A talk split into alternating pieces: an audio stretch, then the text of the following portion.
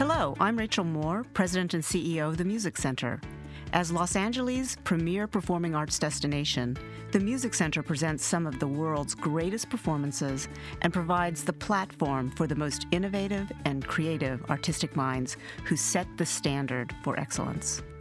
On Offstage and Unbound, I have the pleasure of speaking with many of these artistic visionaries where we delve into their processes, explore what inspires them, and discuss the state of the arts in Los Angeles and the world. Hello. Thank you for joining us for our podcast series, Offstage and Unbound. In this episode, we'll speak with theatrical and film director Nancy Meckler, who directed Scottish Ballet's performance of A Streetcar Named Desire in collaboration with international choreographer Annabelle Lopez Ochoa. In fact, her work with Scottish Ballet was Nancy's first foray into ballet. Nancy has directed numerous plays along with feature films. As artistic director for Shared Experience Theater, she directed such productions as Anna Karenina, Heartbreak House, and True West and with co director Polly Teale, Mill on the Floss, and War and Peace. As associate director of Hampstead Theater, Nancy directed Uncle Vanya, Buried Child, and Sufficient Carbohydrate. During her three years as associate director for Leicester Haymarket, Nancy's productions included The Cherry Orchard, Macbeth, Twelfth Night, and Electra Orestes. Nancy's work for the National Theatre includes Who's Afraid of Virginia Woolf and Abingdon Square. More recently, for the Royal Shakespeare Company, Nancy directed Comedy of Errors, House of Desires, and Romeo and Juliet, along with Onassis in the West End with Robert Lindsay. Her two feature films were Sister My Sister and Alive and Kicking. Nancy was born and raised in Long Island, New York. Nancy, thank you so much for joining us. So it's very nice to be able to join you. Excellent. We are incredibly excited to have a streetcar named Desire. You may not know this, but I come from the dance world, so talking to a theater person is really fun for me because the worlds are very different, I suspect. Yes.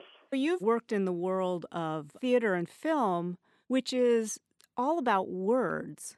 What was it like to go into dance where you weren't able to use words to get ideas across? Well, for many years, I ran uh, a theatre company in the UK called Shared Experience, uh, which was an Arts Council funded company. And we were very committed to an extremely physical uh, sort of production where the physical side of the production was as strong as the words. I had worked a lot with the idea of sometimes doing whole scenes or sequences without words. Ah. But of course, that was not with dancers, I was using actors. So when I got a chance to work on ballet, what was wonderful about that was that I already had some experience in trying to tell stories or at least moments without words. Now the challenge was try to do a whole story without words. But it felt like a very exciting continuation of something I've been trying to achieve in traditional theater in a certain way, there's certain movements of the body that can't be expressed in words. So you sort of got to broaden your palette in a different way. Yes. Yes. And also, there are things that happen in Streetcar Named Desire. For example, something like the fact that Blanche is an alcoholic and she can't stop herself and she's drinking in secret. And when you start expressing that in ballet, it, it doesn't have to be done in a realistic way at all. Mm and it can become almost like a dream sequence of her inner state. Right. You know, there are lots of things in the play that open themselves up in exactly that way. When working with the uh, choreographer, Annabelle Lopez Ochoa, did you two sit down before the creative process started with the dancers and storyboard the whole play, or how did you work together to yes, that was what it? we did. I mean, the thing is, uh, she had never done a narrative ballet before. She had done abstract ballet. She had worked in theater as well, but she'd never done a, a long narrative ballet. And obviously, I had never done a long narrative ballet, but I did know the play. So we spent a week together going through the play and saying, to each other, okay, how do we tell this story without words? And one of the things we realize is that Blanche Dubois has a very complicated backstory that comes out very slowly when you are watching the play. And that it is very difficult to do flashback and dance. And so we decided that we would actually start with her backstory. We would start when she was a very young girl living in the Deep South and when she thought that she had a wonderful life ahead of her. So we, we show all of her backstory right up to the moment when she actually comes to New Orleans and meets her sister's husband, Stanley Kowalski. Well, it felt quite daring because we were I, I, we were somewhat concerned whether people would be offended by us trying to do that. But I'm glad to say it seems to have worked very well. Excellent. So, having worked a lot in film and theater, I would assume that there were actually great similarities between your experience in live theater and dance versus the film, which strikes me as such a different medium from working in a stage? To be fair, I have had the privilege of making two feature films, but I've only made two feature films. It hasn't been a huge part of my uh, working life. The thing about film, which I found really exciting, is that when you're working on stage or telling a story with ballet, you're always trying to create a situation where the audience looks where you want them to look at any given moment mm. to make sure that everything is guiding their eye to where you want the focus to be. And when you're making film, it suddenly feels like a great gift because you suddenly think, well, I can put the camera here, and if I put the camera here, this is the way they are going to see it. So this is the point of view. Or if I want it to be moody, it can be lit in a very particular way. So once again, when I was making film, it felt to me like it was allowing me to do things that I was always trying to achieve on stage. Mm. And then, of course, because I'm really a theater person, as a director, I was mostly concerning myself with the acting. You know, mm. I wasn't getting deeply involved in what sort of lenses to use and how many tracking shots to have because it wasn't a language I knew particularly well. And I took my inspiration from Ingmar Bergman because Bergman doesn't move the camera a lot and ah. he relies hugely on individual performances. And mm-hmm. so I thought, well, you know, he's a master and if he can do that, that is a real guideline for me. Excellent. So was it very different to work with dancers versus actors? Well, you know, I found that very interesting. The dancers are extremely welcoming of acting exercises and their concentration is very strong and very pure because they've had such disciplined lives and they've had to try to understand things very quickly and to take them on. So I found that by using a few very simple acting exercises that they were really very uh, open and many of them were extremely able. You know, most dance schools don't teach acting. And so they sort of learn it on the fly, as it were. In conservatories, you're taught your technique primarily. Yeah. And in ballet, I think that that's changing, but certainly historically, acting lessons haven't been part of it. Although I think, given how important narrative works are for the ballet field, that is a good change that that's being introduced more and more. Yeah, that sounds great. When you and Annabelle were working, how did you come about talking about the sets and costumes? You know, how did you envision that? And you worked with Niki Turner, I believe. Yes, well, Niki Turner is a theater designer that I had worked with before.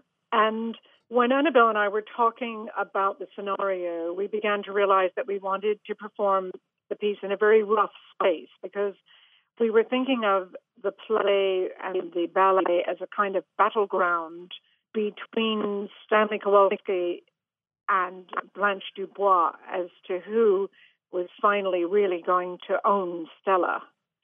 And so we talked about being in a very rough space for it to have a sense of a place where a battle was being fought. But we didn't we didn't have a specific idea of how to do that. And so Niki Turner very cleverly came up with a design solution, which I think went way beyond you know what we had in mind. I don't really like to talk about it too much hmm. because mm. I think it's quite a surprise and a real coup de théâtre when various things happen to the set. Oh, excellent. The creative team must have thought a lot about the costuming and how that reflects the characters. Yes, yes, we did. I mean, but that would be similar to what you would do if you were doing a play. You know, Mhm. you're discussing a character and what sort of colors they would wear and how you're going to tell one person from another when you have so many people on stage because the chorus is often on stage as well, Right, which you don't have in a in the theater piece. right. And we came up with this idea of uh, having all the men in one sort of basic costume and all the women in another basic costume, almost as if it was male energy and female energy. Hmm. And then, and then we would add pieces over the top to delineate the characters. Hmm. If you don't mind talking about it, because I, I don't know if it spoils things, the beginning of the ballet is very different than the play and very haunting. Yes, well, one of the things which struck us was that Tennessee Williams had originally thought of calling this play The Moth because he wanted it to be about this very, very delicate creature who was attracted towards light and that that light was a flame that could destroy her because in a way he was thinking of it as a kind of a sexual as desire which she was attracted to desire. And so that was one of the images we immediately decided we wanted to start with was a young girl reaching up towards the light and wearing a very filmy costume, you know, as if she was really a moth. Not that the audience would necessarily know that, but that was the starting point for her story. Well, Blanche is such an incredibly important character. Depending on who you are and how you read the play, the influence of a woman's voice in the creative process in this, I think, is incredibly important because it brings out a different way of seeing Blanche and the situation of what she was thrust into in that time period. And you had this creative female team. Did that feel different from working with a man? Did you and Annabelle feel like you needed to bring a very specific women's voice to this? Well, I think that probably happened automatically. You know, I don't think either of us sat down and thought, let's tell it from a woman's point of view. But I've always been very aware with that play that because Marlon Brando so famously played Stanley Kowalski, who was supposed to be an extremely brutal character, the way that he played it brought a lot of pathos to the part. I think because uh, Brando always came across as a wounded animal, even when he was being violent or nasty. And so the audience would always fall in love with him. And I thought it was always, I think it's always very difficult in the play for the audience to really uh, fall in love with Blanche and see how deeply Tennessee Williams cared about her. Because by the time we meet her, she's an alcoholic and she's lying. Uh, she's dishonest. A lot of people don't believe her stories. And she's desperate, you know, so it's very difficult sometimes, I think, for an audience to have sympathy with her. And one of the things that happened, which we hadn't realized was going to happen, is that because we start with her backstory when she's a young girl, the audience goes with her story. And by the time she meets Stanley Kowalski, they really do see things from her point of view and they might be fascinated by him, but I don't think they fall in love with him and think she's a bit of a pain in the neck, which can happen when you're watching the play. Mm-hmm. It's also interesting to me, given the time that the play was written, how we view patriarchy and marriage doesn't always end happily. And that's certainly true in this story.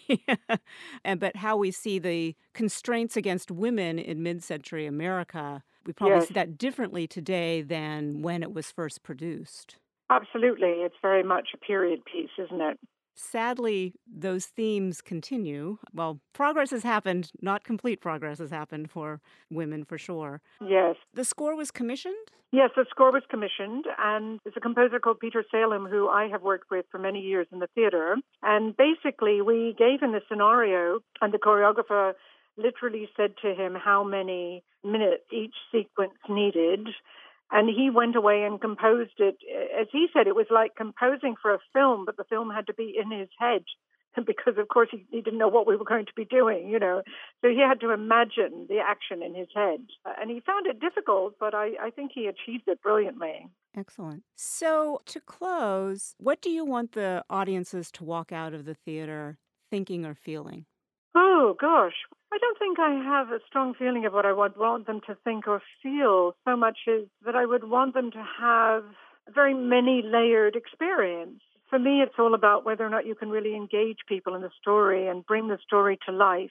Well, it's certainly a new take on this work. I found it incredibly moving, and I certainly hope our audiences do because I believe they will. Because there's nothing like being in a theater and interacting as an audience member with the performers on stage. You know, that is the beauty Absolutely. of live theater. Yeah, yeah. And it's never the same every performance, something's different. No, that's right. well, thank you so much for taking the time. Okay, okay. And, Thank you very uh, much. And thank you for this wonderful work. We can't wait.